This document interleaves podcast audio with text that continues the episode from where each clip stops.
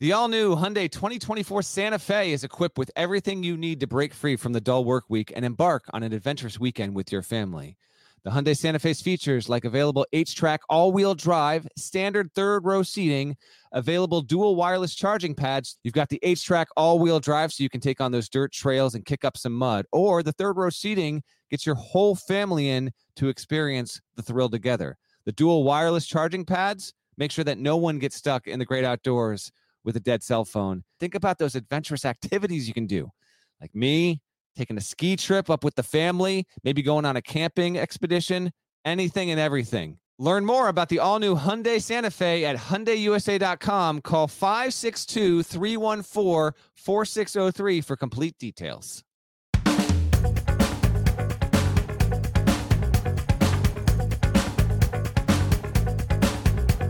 Hey there, it's Gary Parrish. It's Thursday, October 14, 2021. Welcome back to the CBS Sports Eye on College Basketball podcast, where we sometimes discuss camel fighting, dodo birds, and leaky black. Matt Norlander is here with me, fresh off of ranking 358 Division One men's college basketball teams. Gonzaga at the top, poor Chicago State at the bottom. Deadleg, have you recovered from ranking 358 basketball teams? And how many hours do you suspect something like that takes a man these days? I had two coaches text me earlier this week asking me that exact question. Good morning, GP. It's great to be here. Um, I estimate when you take into account the writing, the research, the calls to the coaches in the league just to make sure, like, hey, I want to put this team ninth. That, am I an idiot? Are they going to be like top three? That kind of stuff. Uh, I'd say about 70 hours total of ranking, writing, research. It's, oh, I feel, to me, this day is like the day after the championship for you. I, you know, it really is. I no exaggeration. I, I, love and hate doing this. I remember it would have been, I think, six years ago when Sam Vecenie, who you may or may not hear on this episode of the podcast, we'll have to wait and see how that goes. Uh, we started talking about doing this as a tandem which at the time was like, okay, yeah, we can do it. Let's do it. Let's split up the capsules. It was like 353 teams in the sport then. By the way, trivia time. Hmm. If you read, and I don't expect that you read it, but if you read the 201 to 358, you know the new team. Who is the new team to Division One this season? Gary Parrish.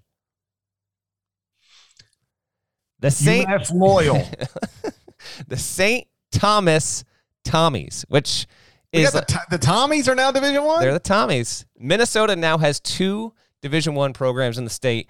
Uh, the Golden Gophers, the Tommies and the Bonnies, both playing Division One basketball. That's right, the Tommies and the Bonnies. That's right. We get to the Bonnies in a minute. Schedule. They should schedule a home and home. I love it. And you know what? It's an it's a we don't need another team. Let me be clear about this. But at least it's not a tiger, a wildcat, any kind of fighting hawk. Like I love that it's a unique name. It's its own deal. Uh, so they're the Tommies. But anyway. Um, yeah, man. The past, like, really, it's the past month of doing this, um, but it feels great to have it uh, done. Obviously, if you're listening to the pod, which you are because you're hearing me say this, I will have links to all three pieces of the countdown in the podcast description so that you can scroll through as you listen to this. But it is. Uh, it is genuinely a, a huge undertaking, and my children get to see their father again, which is wonderful. But I do like doing it. There's obviously a ton of feedback, and it winds up being one of the more shared and read things in the preseason.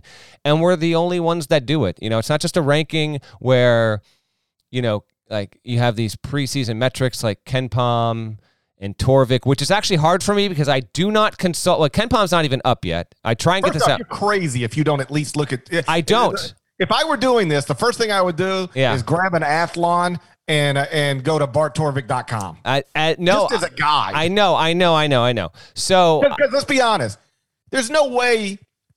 Like as much as you follow the sport, you can't rank 358. Correct. Obvious. Well, I can, but I mean you can, but like you don't know anything about the, the way I kind of I don't want it to be a situation where I rank a team 292 and then I check and a metric has them at like 147 and then I'm like, all right, then I'm going to adjust. I try and kind of go at it uh, not blind, if you will, but blind from a metric standpoint, because the metrics are the smartest that do this. So uh, the way I get around that is I ask the coaches, and to be fair, I think the coaches sometimes uh, give it to me through that filter because um, I don't know if the I don't know if the public realizes this or not, but like coaches can coaches pay Ken Pomeroy uh, for his offseason ranking. Like his ranking is done. He's probably still tweaking it, but in the middle of the offseason, like you can pay as a co- as a coaching service to see where he'll have your team. And so when I go to some of these coaches, sometimes I think some of their information is informed by that. So.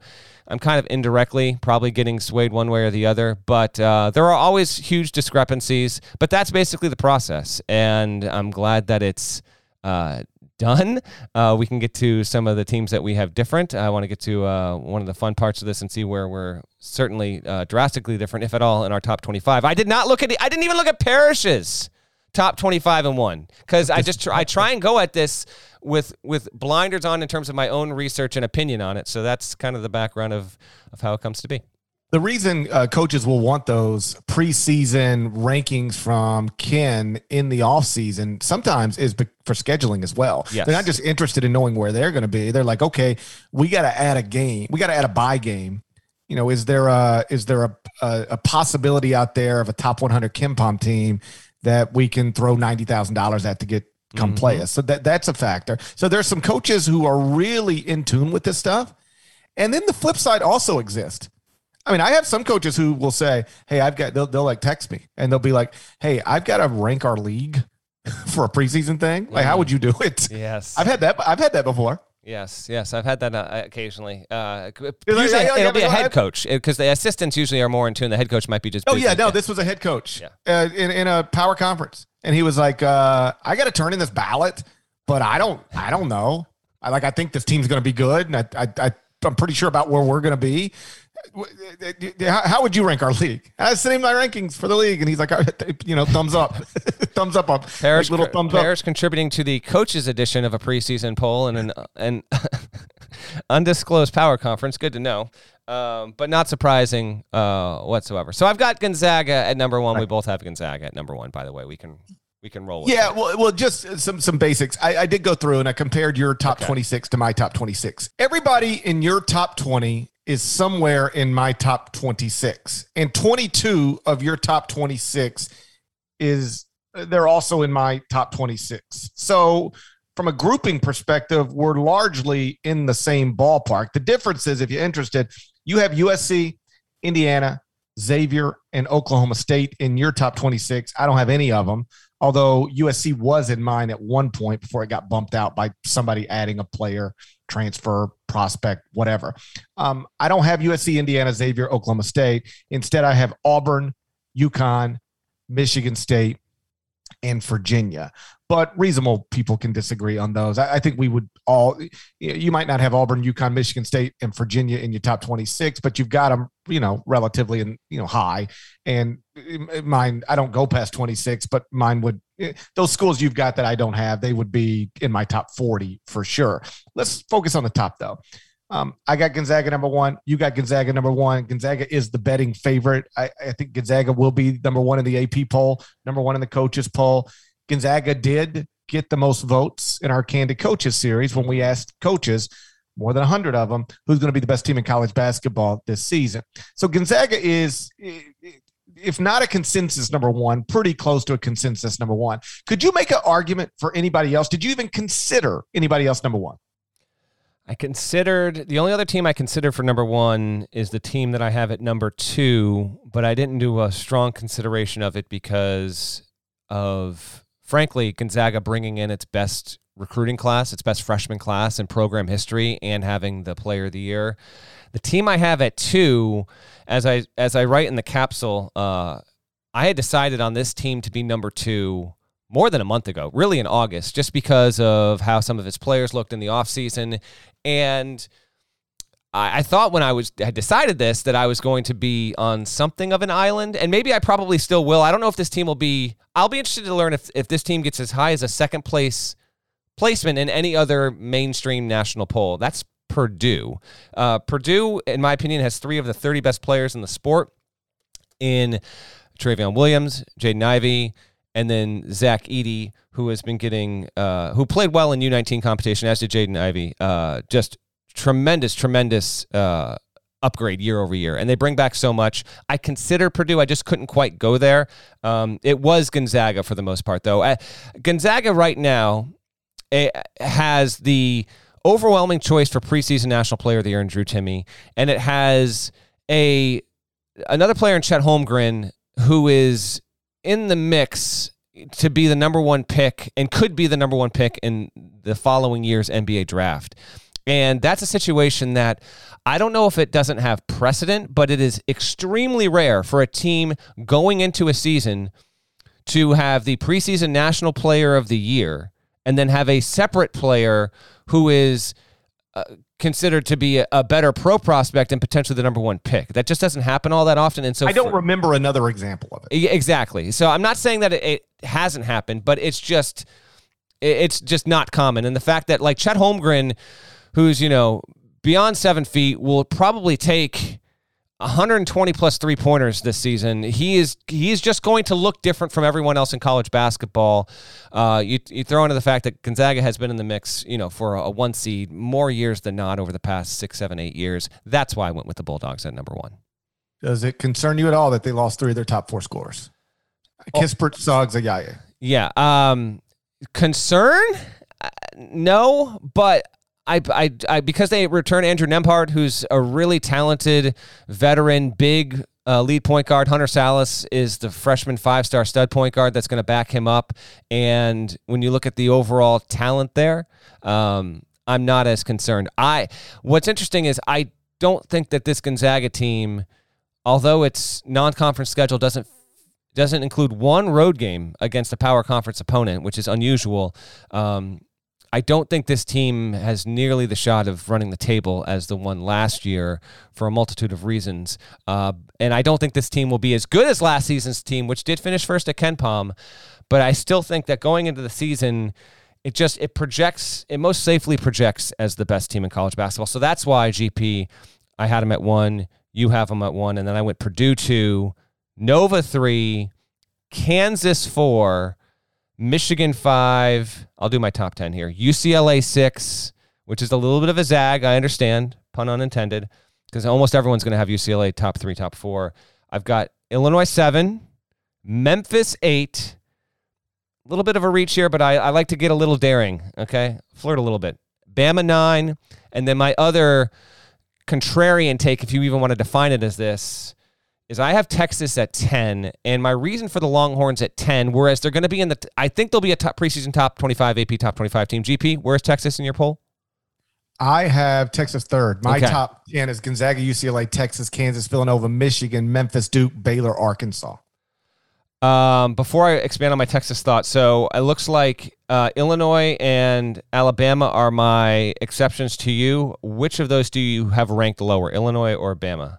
I've got Alabama 12. I've got Illinois 17. Yeah, you guys. I know I'm high in Illinois, but I just think that Kofi Cockburn's going to be a top three player in the sport. Andre Curbelo. Uh, I'm highly considering putting him on my preseason third team All America for CBS Sports. That stuff will come out next week.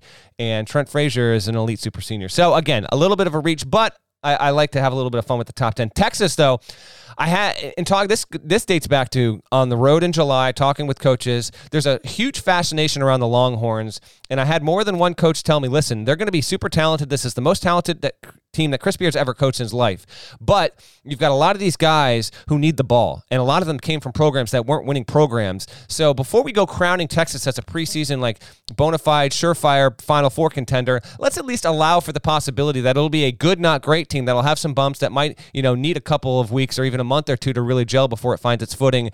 And I kind of agree with that. So, again, I have Texas technically slotted as a number three seed when we get to March. If that winds up being prophecy, I still think that's a very good year for Chris Beard in his first season.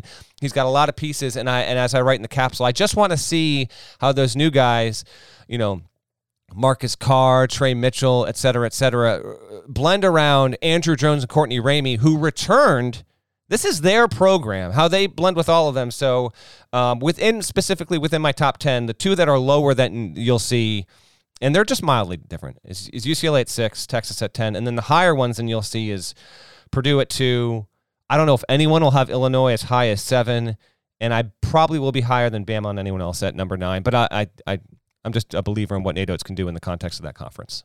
I want to get back to Purdue and Illinois in a second, but first circle back to the Zags for a moment. The reason I asked you if you're concerned at all that they did lose three of their top four scores, is because somebody asked me that recently, and my answer was the same as yours. No, I'm not concerned that they lost three of their top four scores because um, do you remember the 2019-20 season?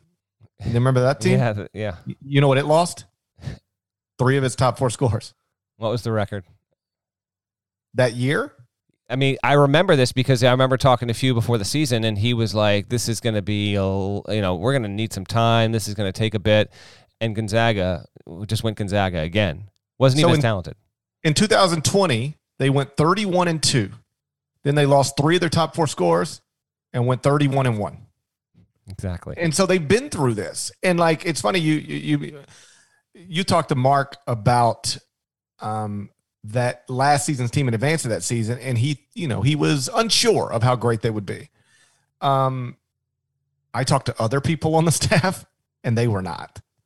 I remember when Petrusev uh, announced that he was not returning to Gonzaga, and at that point, I had an opportunity if I wanted to exercise it to remove Gonzaga from number one in the preseason top twenty-five and one.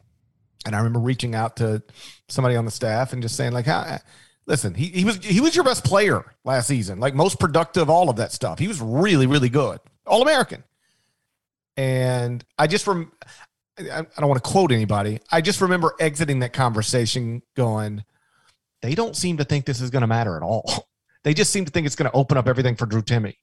And that's exactly what it did. So if you want to be skeptical that the Zags can um, you know, play in a national title game again for what would be the third time in a five tournament span because they lost three of their top four scores. That's fine, I guess. You do whatever you want. But this is a program that the year prior had lost three of its top four, and they responded by taking an undefeated record into the national title game. Finished 31 and 1. They were your runners up. Two things on the Zags before we get to the rest of it here. Uh, one, as I detail in the closing capsule there, I think right now, like end of 2020, into 2021 here, and then 22, this is going to be the apex of the program. Uh, there is some curiosity around college basketball about how much Tommy Lloyd meant to Gonzaga and helped in building. And there's no doubt about it. Mark's talked about this, how crucial he was to getting it to this level where Gonzaga is operating like a top five program in the sport.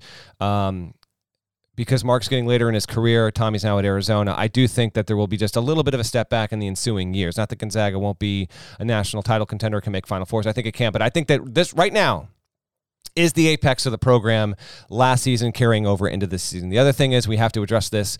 It's been five days, but it's really the biggest news hook that's happened since we uh, last podcasted. Mark Few is going as expected to be suspended uh, for the season opener by Gonzaga. This was announced Saturday morning.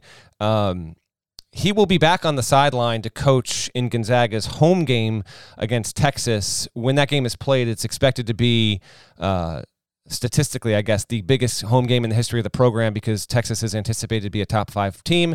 Gonzaga has never hosted in its venue a top five program, and Gonzaga has never been that highly ranked when hosting a top 10 program. So it will be the biggest home game ever. That all serves as backdrop to uh, what has been some, you know, reasonable backlash over the fact that. Um, you know, Mark Few was pulled over for uh, and cited for a DUI. He was arrested over Labor Day weekend. We talked about this on a previous podcast, and when we talked about it, I think all both our expectations, if I remember correctly, were that he would be suspended but would not be sat for the Texas game, and that is what is indeed wound up happening. Technically, it's a three-game suspension. But really, it's a one game suspension because the other two games are exhibitions. They don't count in the standings. They shouldn't count toward a suspension. And conspicuously, Gonzaga actually, uh, in the past month or so, scheduled a second exhibition game, which is something Gonzaga hasn't done since the mid 2000s. So, um, it's just not a good look for Gonzaga and for Mark that they quite obviously, uh, you know, the Gonzaga board, is president, its AD, you know, negotiated or however they came to the terms of suspending Mark Few for three games, uh, a workaround to that, to him not coaching in the Texas game, is by adding a second exhibition game. And, you know, I think a stronger message, a better message would have been sent if you had had the gumption to sit Few for the Texas game, that actually would have been a powerful statement. But instead, he will sit for the season opener. He wasn't at their big craziness at the Kennel event last weekend, uh, which is obviously a huge deal in that community there. But we haven't podcasted since then. Wanted to uh, to bring that up. Few will not be there for the huge Dixie State opener, but he will be on the sideline that first weekend when Gonzaga welcomes in Chris Beard in Texas. The biggest discrepancies between my top 26 and Norlander's top 26 both come in the Big Ten. We touched on both teams uh, on a surface level a second ago. We'll dive in a, a little more deeply here momentarily. But first, check this out. Are you looking for a new basketball shoe? If so, this is Gary Parrish here to tell you that the New Balance Two Way V4 features the groundbreaking use of fuel cell technology with fresh foam, creating the ultimate combination of rebound and cushioning. Every step feels explosive and dynamic, and the upper construction features a lightweight textile that's supportive and breathable. So whether you're hitting the clutch shot or locking down the opposition, the Two Way V4 gives you the tools to play at a high level. Learn more and purchase the two way at newbalance.com. Hiring for your small business? If you're not looking for professionals on LinkedIn, you're looking in the wrong place. That's like looking for your car keys in a fish tank. LinkedIn helps you hire professionals you can't find anywhere else, even those who aren't actively searching for a new job but might be open to the perfect role. In a given month, over 70% of LinkedIn users don't even visit other leading job sites. So start looking in the right place. With LinkedIn, you can hire professionals like a professional. Post your free job on linkedin.com slash recommend today.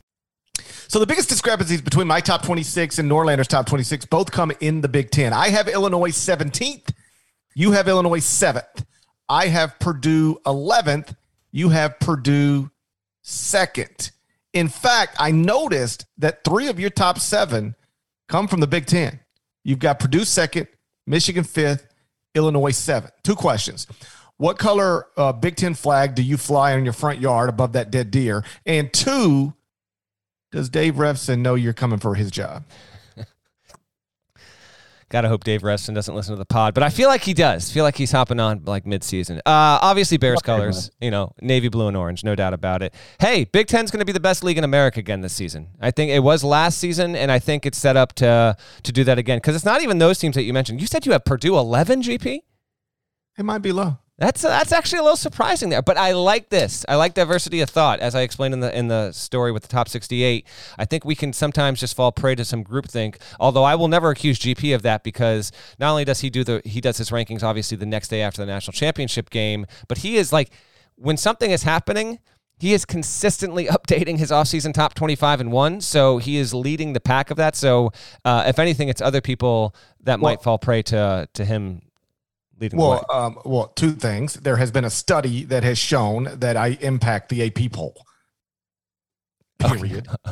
okay. I'm so powerful. I impact the AP poll. That's what studies show. And secondly, I uh, I will t- I will be transparent and tell you this. I, I my initial rankings are formed on the night of the national championship game, and then I only adjust um, if I if there's a, a, a roster development that suggests there's a reason to adjust. I don't just come back and I see this with other people's rankings. You know, they'll have a team ranked somewhere one week week and then they'll update their rankings six weeks later and like they've got that team five spots higher. Nothing changed. What what what what did what happened? I don't do that. I never change for no reason. I have to have a reason. I say that to say this. Sometimes I get locked in. You better lock it up. You better lock it up. No, you lock it up. You lock it up. Lock and it up. I feel like I might have made a mistake on the night of the national championship game, but I'm locked in and I can't change for no reason. And so um, it is possible that my version 1.0 of the top 25 and one had Purdue a little lower than maybe I should have had them and then I'm just I'm locked into a range that I can't get out of. You better lock it up. You better lock it up. No, you lock it up. You lock it up. Lock because it up. it's not like you know Purdue was adding a you know a five star McDonald's All American or losing anything of significance. Purdue's roster is kind of what it is. And um, so I, am not saying it's right or wrong. It's certainly there's nothing crazy about having Purdue 11. I don't actually think it's that crazy to have it have them too. Um, but I, I, there are times when I've updated the top 25 and one, and I go, ooh, I hate that, say, Memphis pushed, you know, I've moved Memphis into the top 10, which pushed Purdue out of the top 10. Mm-hmm. Because that is a that's a break that's a that's a line for some people. Like, ooh, we're preseason top 10 or we're not. And I don't love that I don't have Purdue in my top 10, although I do have Purdue um, uh, 11. I, I, think they're going to be really good. They uh, they've got just I think they've got wonderful potential. Not that you know I'm going to be closer to the right than you are, and I again I like the di- the diversity of thought. Circling back to the Big Ten thought, yeah, I'm I'm in on on this conference. I when we did our uh, we did a dribble handoff post, you, me, David Cobb, and Kyle Boone, where we all tried to identify a long shot national champion winner, like someone specifically. I think with worse than 50 to 1 odds to win the to win the championship and I went with Indiana um, I talked to a few coaches around the league in the past couple of weeks, and from a roster perspective, Indiana uh, is considered at worst the fourth most talented team in this league. Uh, one coach told me it's the second most talented team in the league overall. So I think Mike Woodson's going to be huge there in the first season. We'll see three years three, four, five it goes, but I'll tell you right now, like again, we're gonna have our preseason All America teams next week. I'm putting Trayce Jackson Davis on my first team All America team. I think he's going. To, Kofi Cockburn's going to be the probably the player of the year, and I think Trayce is going to be number two player in the conference. So them, Maryland has plenty on the roster there. I think the Big Ten overall, both those teams are inside my top 25. And then I'm actually a li- I actually faded Michigan State a little bit. Uh, I don't want to spoil every team's spot here because I want you to read the story, but I've got Michigan State outside my top 30 just because there's plenty of intriguing players on that roster, and and they bring important guys back. But um, I just want to see how they make the leap because there's a couple of teams. Kansas being one of them, who I'm giving the benefit of the doubt. Although Remy Martin was the preseason Big 12 Player of the Year, I don't don't know about that. Don't even know if Remy Martin's going to be the best player on Kansas. But um, Kansas. I struggle with this, by the way, okay. in like preseason stuff. Who's going to be Kansas's best player? Who's going to be Texas's best player? Exactly. I don't know who Texas's best player is going to be. I don't know. Kansas, I think it's Ochai Agbaji, but you can make a case for McCormack or Remy Martin. But you're right there. I Kansas, I rated high, and it's coming off the point I'm making here is Michigan State and Kansas are coming off their worst seasons uh, ever under their coaches in the KenPom era. So I bought in on KU, selling Michigan State a little bit, but if Tom Izzo proves me wrong, I'll be far from the first one to uh, to do so. Um, yeah, though. I mean, are you with me? Big Ten overall, best league last season, being the best league in America again this season. It's been the Big 12, but the strength at the top.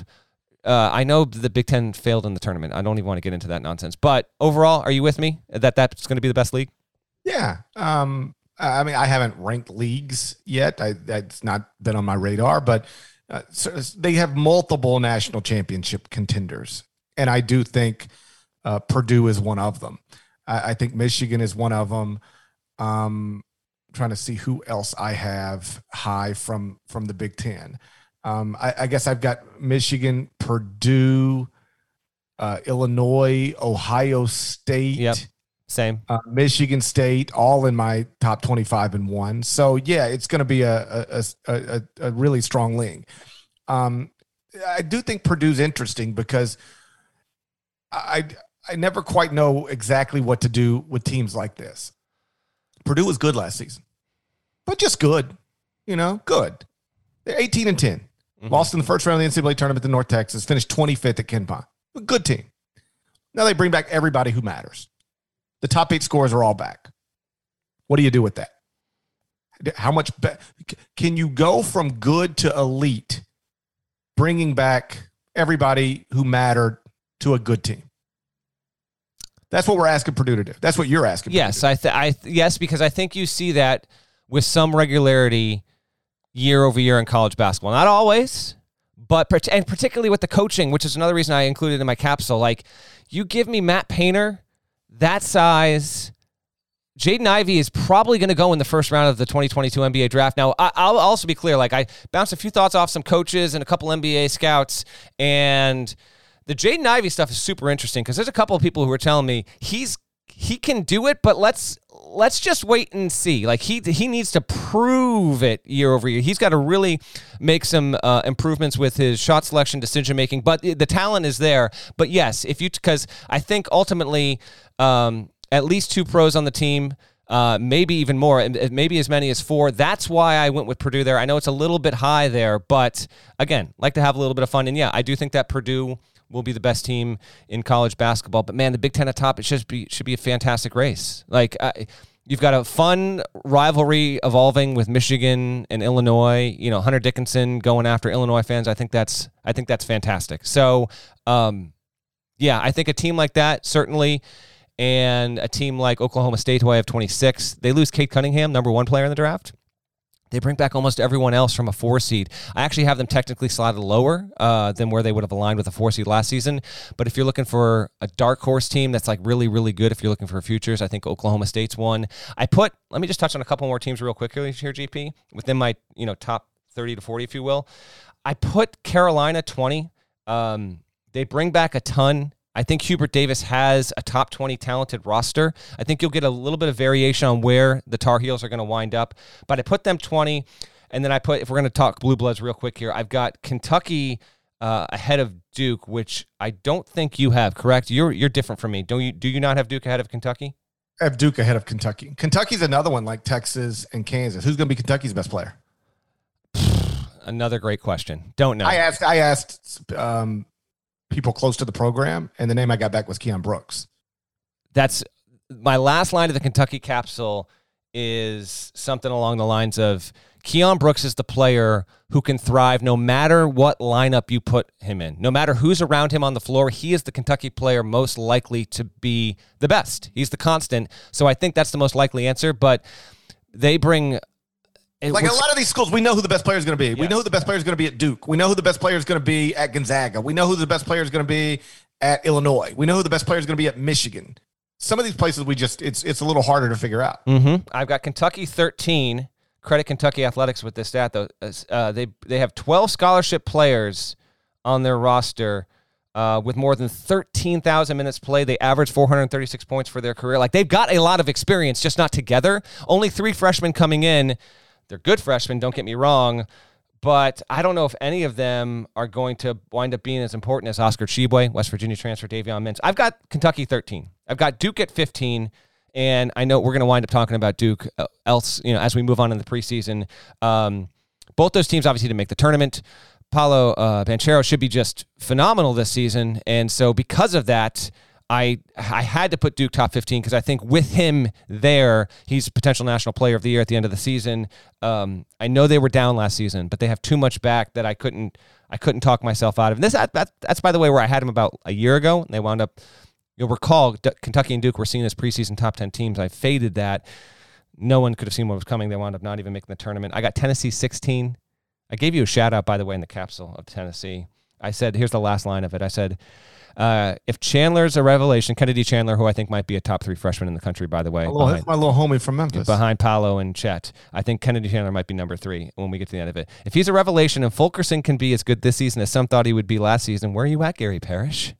then yeah, UT can win the SEC. I think your I think your Fulkerson thing is going to wind up being true. Not that he wasn't good last year, but last year we were thinking like, could he he was not good last year.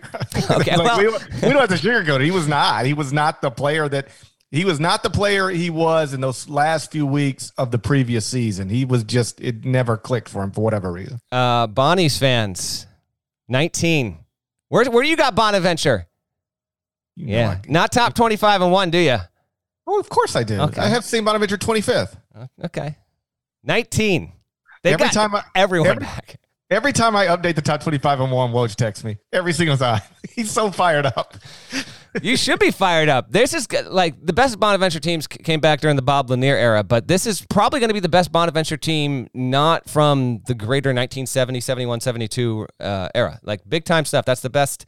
That's the best mid-major team this season because St. Bonaventure is a mid-major program. If you've ever been there and know how it operates, like it just is. Mark Schmidt's a, a magician there. A couple other ones if you're looking for small schools that uh, you should be aware of. Well, one more surprise in my top 25 because it's a team that I think you probably didn't even consider. Now, when you do your top 25 and 1. You basically have like uh, a shifting group of what, like 33, 34 teams under consideration? That's a well. I mean, I start from opening night, and then it it it it dwindles. It typically dwindles over. T- like if you're ranked 26th on the night of the title game, uh, there's a good chance you ain't gonna survive it because teams are going to add pieces, big pieces that push them into the rankings and then knocks you out unless you're somebody who also adds. Like if you are in the clubhouse at 26 on the night of the title game, you ain't gonna make it. So um I do end up like there are some teams that have been I've had ranked at various points in the offseason that got bumped out by I don't know, um, Memphis jumping in, um, and you know other schools jumping in. I think Oregon jumped in at some point when it did something. Illinois jumped in when it got Kofi back. Um, so USC was ranked at one. I had them at one point. They're not in there now. Syracuse, I know I had in there at one point. They're not in there now. So it ends up being about yeah, 30 to 32, 33 teams that at some point we're probably in there and i still keep their rosters you know in a file so i can grab them if i ever need them okay so i think the one team i have in my top 25 that's not in your bucket is xavier would that be accurate I never considered Xavier. That is true, but I am I am not ignorant to some of the preseason metrics. Like they are, I believe, top twenty at Torvik. Are they really? Okay. Yeah. That's frustrating, but okay. Um, only because I thought I was maybe uh, sneaking in the back door with X. Because at the end of it, like I started doing this, I think I had Xavier maybe like 31, but then I looked up and I was like, I got one Big East team in the top 25. That's just not going to happen. So some of this stuff, like I'll get an order and I'm like, this is just historically not how it shakes out. Like Villanova's not going to be that much better than the rest of the Big East, where there's not going to be a second Big East team in the top 25. So I went with Xavier. I've got them at 25. They bring back a ton. This is by far Travis Steele's best team. And to the Xavier fans listening to this podcast, I know like there is it's not a hot seat season, but it 100% will be if they don't he doesn't get this team to the tournament. Like he hasn't been yet to the tournament, hasn't had a tournament worthy team. This is going to be the season. The, Xavier will get back to the tournament for the first time since Chris Mack was coaching there. As for a couple mids to know, I do have Loyola Chicago 28. The two people that are gone are the two most important, Porter Moser, obviously now at Oklahoma, and Cameron Krutwig was the team's best player. But Drew Valentine was on staff and brought back everyone. So this was a, a team that was top 10 in KenPom. And I, I, truthfully, I had Loyola closer to like 34, 35, but then the teams I put behind him, which you can go read about, um, I couldn't justify it. That's a top 30 team mid major.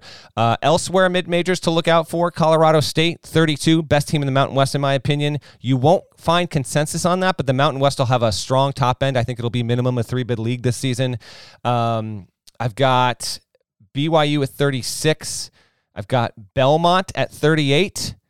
That's might even be low. We'll see. This this this is going to be the biggest year. Shouts to Rick Byrd for for Belmont uh, going in as maybe they've ever had there.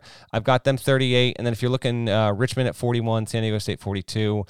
Um, I'll wrap up with if if there are a couple surprises here, like I don't know. Uh, I got Syracuse 46 the hell Buddy Boeheim, there's just a lot of question marks there. Uh, Texas Tech at 40 might be lower than some people would want.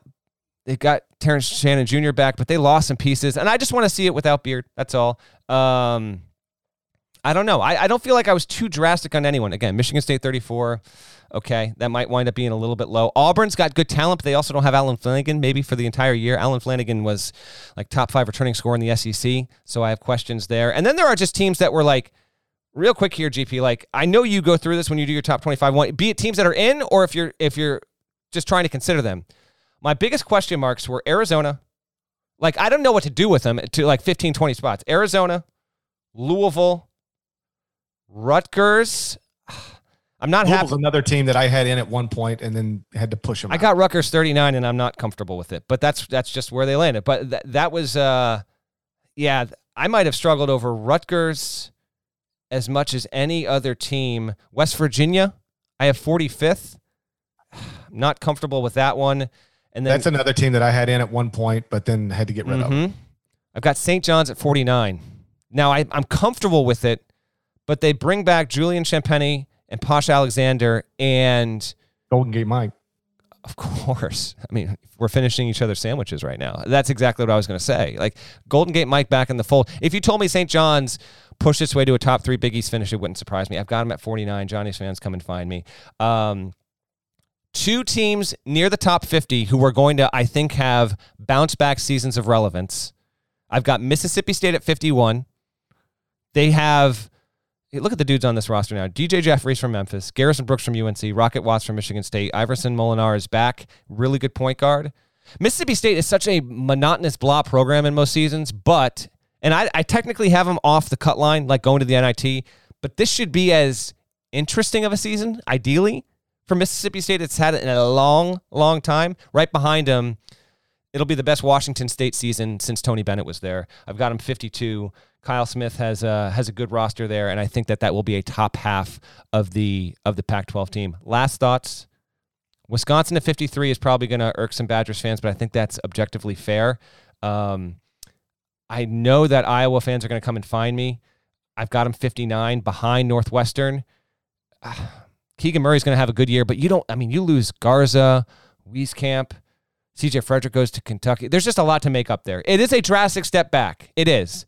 But, um, but I couldn't justify getting them any, any higher. Then I love Buffalo at 60. And um, closing thought, we'll kind of go for a full circle here, GP. I think this will be the best year in the history of the West Coast Conference. Gonzaga at one, and then I've got BYU and St. Mary's making the tournament, and then I got San Francisco um, at 68, and Loyola Mary, uh, Marymount as a top 100 team. Five teams in the top 100 for that uh, for that conference uh, should be really interesting, and it's also why I think ultimately Gonzaga is not going to be able to repeat what it did a year ago because I think I think at least one team in some spot is going to pick off the Zags in conference play. You mentioned Iowa. They're obviously set up for um, a pretty significant drop. It might be till after football season till a lot of the Iowa fans notice. They're really enjoying that right now. But they just lost so much, and that's not the type of program that's going to load up with a top five recruiting class and and and and not miss a beat. Um, to circle back to what we were initially talking about here, Purdue, and I think that's the most drastic thing you're going to run into. Purdue at number two doesn't mean you're wrong; just means like I don't think you're going to see too many people turning in, let's say, AP ballots that got Purdue at number two. Um, Purdue heading into this season is not unlike Iowa heading into last season. Mm. And I don't mean style of play, anything like that, roster makeup, nothing. I just mean that in the 2019 20 season, Iowa went 20 and 11, finished 23rd at KenPom. A good team, but just good. Like, uh, remember, Purdue last season, 18 and 10, 25th at KenPom. Iowa two seasons ago, 20 and 11, 23rd at KenPom. Same sort of you know, range of quality of team. And then what did Iowa do last season? They returned um, the top four scores and seven of the top eight. And they went 22 and nine, finished seventh at KenPom, then got demolished in the second round of the NCAA tournament by Oregon. Why? A lot of different reasons. But the main one was because their fatal flaw the year before remained a fatal flaw last season. Like they they they brought all the most of the important pieces back from a team that was good but that struggled defensively. And so, what were they last season? They were a, a, a noticeably better team, but they still had this fatal flaw, and it stopped them from being elite. Uh, in fairness to Purdue, they don't have a fatal flaw. Like Purdue wasn't great offensively or great defensively last season, but they weren't terrible at, at either either. Um, so they don't have this big glaring issue um, that that Iowa had, you know, last year and the year before. But it is similar in the sense that what is Purdue? It's a team that was borderline top 25 KenPom team, brings back brings back everybody who matters. Can you go from that to elite? I don't think there's any doubt they're going to go from good to really good because you bring back all these guys, they're going to be better. Matt's terrific. Can they actually make the jump from good to elite? Maybe. And I do think that's one of the more interesting things heading into the season to consider. Uh, yeah, and I think that they, I think they will. You also have a recent history of Purdue making a deep tournament run. Painter's knocked on the door a couple of times. He seems to have reached the level here where he's on the short list. Two, three guys, best coaches not to have made a Final Four yet. Um, this could really be could really be the group here. Keep an eye on Zach Edey because he's probably not going to play on the floor a ton with Trevion Williams, who's a better player right now. But uh, I anticipate, uh, and this will be reflected when we start ranking out our top 101 players. Like when we get to March, um, we're going to look at Purdue as a one, two, three seed candidate, and we're going to see when Zach Edey's on the floor. Like this team's just ridiculous. So I think he will grow into a top 30 player in the sport. And if Ivey clicks, we will uh, we will certainly see um, just I think a really fun race. Like I do think it is Purdue, Illinois, Michigan.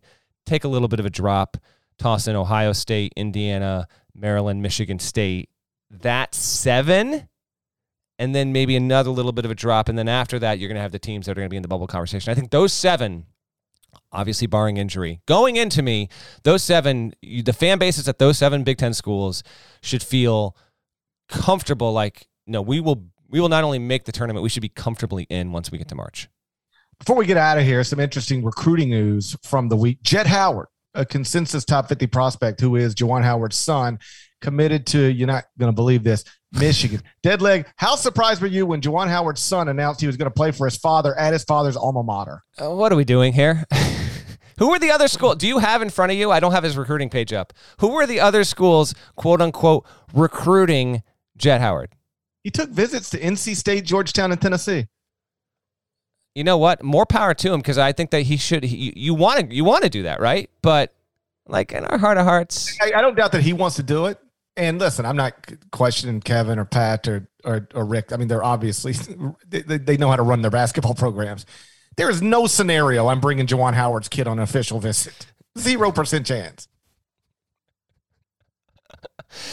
Uh, just like like it's one thing when you have the Patrick Baldwin Jr. situation. Mm-hmm. Um, that's different. Th- that that's different because here you got a five star future lottery pick, consensus top 10 guy, and his dad is the head coach at a bid major. His dad's the head coach in the Horizon League.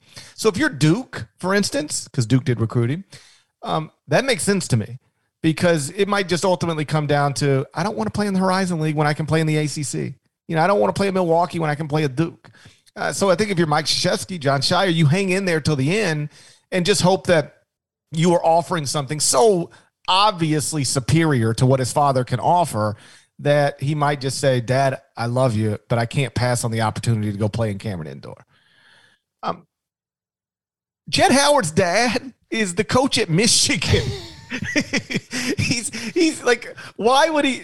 I'm not saying nobody would ever pick NC State, Georgetown, or Tennessee over Michigan because that's obviously ridiculous. Of course, some people would, but why would the Michigan coach's son pick any of your schools over the school at which his father coaches and his father attended. It just like I, mm. I mean, listen, like I said, I, I, I hope this doesn't come across the wrong way. I'm not saying these people are ridiculous. I'm just saying I I I remember people talking to this back in the summer. They were like, "Yeah, it's going to be interesting to see where Jett Howard ends up." I'm like, "What are you talking about? Where where where do you think Jett Howard's ending up other than Michigan? His dad's the coach at Michigan." He's going to be a good player, by the way. Oh, by the way, Milwaukee, 205 in my rankings. I've heard from a few Panthers fans that aren't satisfied with that, but they were bad in recent years. We'll see what Baldwin can do in the Horizon League. As for Jett Howard, yeah, like this was always going to be the end game. Um, just a side note on his play, I think we might have talked about him in July when we saw him in person. Love this dude's game. Like, I don't think he's a one and done. I don't think probably a uh, two or three year player, but someone who he looks like to me like he kind of reminds me of uh, of the kind of player who like who pops on the on the on the recruiting trail will be a a, a good first year player then as like midway through his sophomore season, it's gonna it's just gonna all come together, and he's gonna wind up being one of the five to ten best guys in the Big Ten. Like eh, aside from him being Juwan Howard's son, committing to Michigan, highly recruited player, all that, he just looks like he's got the tools to be a very very good college player with a season or a season and a half of seasoning, if you will, and will it should keep Michigan I know we talk about where you got him in the preseason, where I have him. This will be a Michigan team that will enter the season as a Big Ten contender. Hunter Dickinson, potential first team All American with sights on making the Final Four. It just came up short, you know, a possession short last season. Um, it just it, it, seems like Michigan has maintained this going forward. It, it has reached a spot, and we'll have to kind of circle back and confirm this once we get 10, 12 games into this season, Parrish. But it's basically just about reached a spot here where the expectations have just stayed steady since they lost Beilein. They just, stayed steady. And that's a phenomenal thing when consider the circumstances under which Beilein left, what's happened to his career since he left and went to the Cavs. He's no longer even there. And the time of on the calendar when they got Juwan Howard and, and the fact they got Juwan Howard and he's done this well. It's it's really something remarkable. And oh, by the way, the fact that Juwan Howard happens to have a son who's a damn good college basketball player just further reinforces Michigan's standing atop that conference and in the national landscape. I think we're overlooking the fact that he goes by Jet. I love it. Two T's. Need more jets in the world. I dig it. At, at least need more pilots. Need more pilots. Fair enough. I didn't know where you're going there. That's right. That, that could very much, uh, very much be the case there. But yes, I love Jet. We got Jet coming in, and again, just to remind, I love the fact that one of the five best players in the sport might be a dude named Chet this season. We need more Jets. We need more Chets. Love this. Um, funny little quote from uh, Jeff Borzello, Paul Biancardi on Jett Howard's commitment. Like the question was somewhere along the lines of like, you know, how'd you tell your mom? How'd you tell your dad? And he told his mom before he told his dad. And uh, according to Jett, he, he was in a car ride with his mother, and he said, um, "I'm going to Michigan, and I'm going to play for your husband," which is just sort of a funny way to put it. It I'm going to play for your husband. I wonder how many times in history a recruit has told a woman, "I'm going to play for your husband in college." Like it can't be a common. Thing. Can't thing. be common. No, but I- I- common. so that was uh, that was good. And then um, I'm with you. I like him a lot. He checks two boxes that I, I think are important. Um, he's a former player slash coach's son, right? And he's also talented. Sometimes the coach's sons or former player sons, they're not that talented. They just grew up in it, so they got good, but they don't have the talent to go with it. And then every once in a while, you get these dudes who they're the former player from a coach's son, and they're also super duper talented. And that is a wonderful combination. That's how you get Steph Curry. It's how you get Jaren Jackson Jr. Um, and it's uh, it, it, it certainly it's it you know it certainly seems it's Patrick Baldwin. Yeah. Um, and it certainly seems that Jet uh, falls into that category. He's not just good because he's Juwan Howard's kid and he grew up in it. He has natural ability that has been developed into something that allows him to be a, a legitimate high major player, a consensus top 50 prospect, and somebody who absolutely has a chance to someday play in the NBA. I don't think he's one and done. If nothing else, where he's ranked in his class suggests he's not one and done, or at least probably not one and done. But could I envision him someday playing in the NBA? Sure. Yeah, I could see it. I could see him certainly getting there. Um, you got anything else, buddy? I just started Squid Game. And I'm not even close. I'm still three episodes from finishing Ted Lasso season two. So, Oh, I'm done with that Lasso. yeah, I'm. I still, I still I still got a few more. I, I got another season of Billions, but now that the one to three fifty eight is done, I have a little bit more time on my weeknights. I'm not scrolling through Southland teams. I can uh, try and catch up. But I did see a thing where they're saying Squid Game is apparently like on pace to be the most streamed show in the history of Netflix. So It, it's it's Netflix's biggest launch ever already. okay, So I, I just started that. I was like, I gotta see what's going on with this Squid Game. So I started that. Um, Billions, they just sort of restarted that season right in the middle. Like it, it was two weeks into the restart before I even knew what was happening. I was like, what they did? They really Billions? They they restarted it. So I've I've got a few episodes of that. I've got to finish to knock out that season. And um, what else am I on? a lot Oh, of the- things. A new Brittany Murphy documentary came out today on HBO Max. Okay, and you're all up on it. I I don't. I want to know what happened to her. I want to know what I want to know how that's went went. I want to know how that went the wrong way so fast. Yeah, I'm. I'm. she died, right? Yes, yes, yes, yes. Got to figure out what happened there. So That's that's that's that's your latest. By the way, we will have our All America teams. I'm, I've been promoting it three times in this podcast. I'm almost certain it's happening next week. So we will be talking about that, and our preview podcasts are coming. 26 days until the start of the season. Parrish and I will be there on hand for the Champions Classic in Madison Square Garden. So. Um, I think we are officially, like, we are officially, officially in, in preseason content season right now. We love it. I I have already turned in my All America ballot. Have you submitted yours? I am just about ready. I got to do a couple little, couple little tinkers. I gotta, I gotta send, uh, I gotta send my ballots to all the head coaches, make sure it's okay with them. They got to tweak it before I publish it. You know, I got to send that, make sure they're good with it, and then we'll be good to go. Feel like you're taking shots there. Uh, you know, what can I, what can you say? Max Abmas, first team All He is America. on my ballot. You have him first team. I put him first team. I'm gonna go ahead and tell you my first team right now. I'm not shy. Okay. Max I'll Abmas, Okay. Go ahead. Oral Roberts, Johnny Juzang, UCLA, Paolo Banchero, Duke, Drew Timme, Gonzaga, and Kofi Cockburn, Illinois. Your last three there.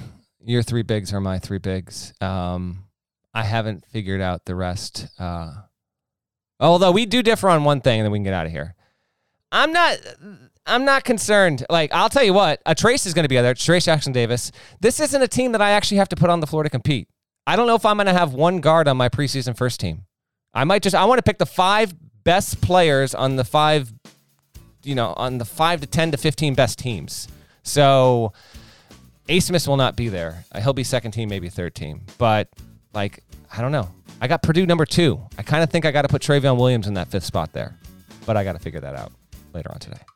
Got to figure out what happened to Brittany Murphy, you know? Am I putting sad- and I what a am I putting Brittany Murphy in the no context preview? Am I dropping? Is that? I, I think I have It's to. it's just a sad deal, All right. you know? Yeah. She was in Clueless, right? I'm remembering the same actress. She dated Ashton Kutcher for a little while. Then she started dating that monster. Then she ended up dead. No Got to figure out what happened. I think that's what I'm going to try to do at some point today. right. Figure out what happened to Brittany Murphy. Shouts to Devin Downey. Shouts to Chester, South Carolina. Shouts to Corey Herring. It's a legend. Shouts to Larnell. Thank you guys and gals for listening once again to the Eye on College Basketball Podcast. The middle of the, oh boy, it is dumbest pandemic of my lifetime. And then we brought Kyrie right to the forefront. boy, did he make this dumber or not? Ah, don't get me started. this Kyrie Irving is something else, man. It no doubt is the dumbest pandemic of my lifetime once Kyrie became the face of it. You're not subscribed, please go subscribe anywhere you subscribe to podcasts, including Apple Podcasts. We'd appreciate it. While you're there, please rate it and review it. Five stars and type some nice words. We do read them and appreciate them. You knock that out. We're going to talk to you again real soon. Until then, take care.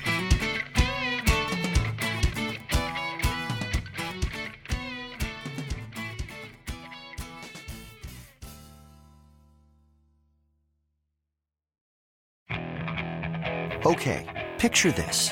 It's Friday afternoon when a thought hits you. I can waste another weekend doing the same old whatever, or I can conquer it. I can hop into my all new Hyundai Santa Fe and hit the road. Any road. The steeper, the better. Because my all new Santa Fe is available with HTRAC, all wheel drive, so I can hit the trail without a worry in the world. Heck, with three rows and best in class rear cargo space, I can pack the whole family in with all our gear. We've got available dual wireless charging for our phones, so we'll never lose touch with civilization, and we won't lose touch with the primordial power of Mother Earth. So, which is it? Waste the weekend or do something a little more epic? And conquer it in the all new Hyundai Santa Fe. Visit HyundaiUSA.com or call 562-314-4603 for more details. Hyundai, there's joy in every journey.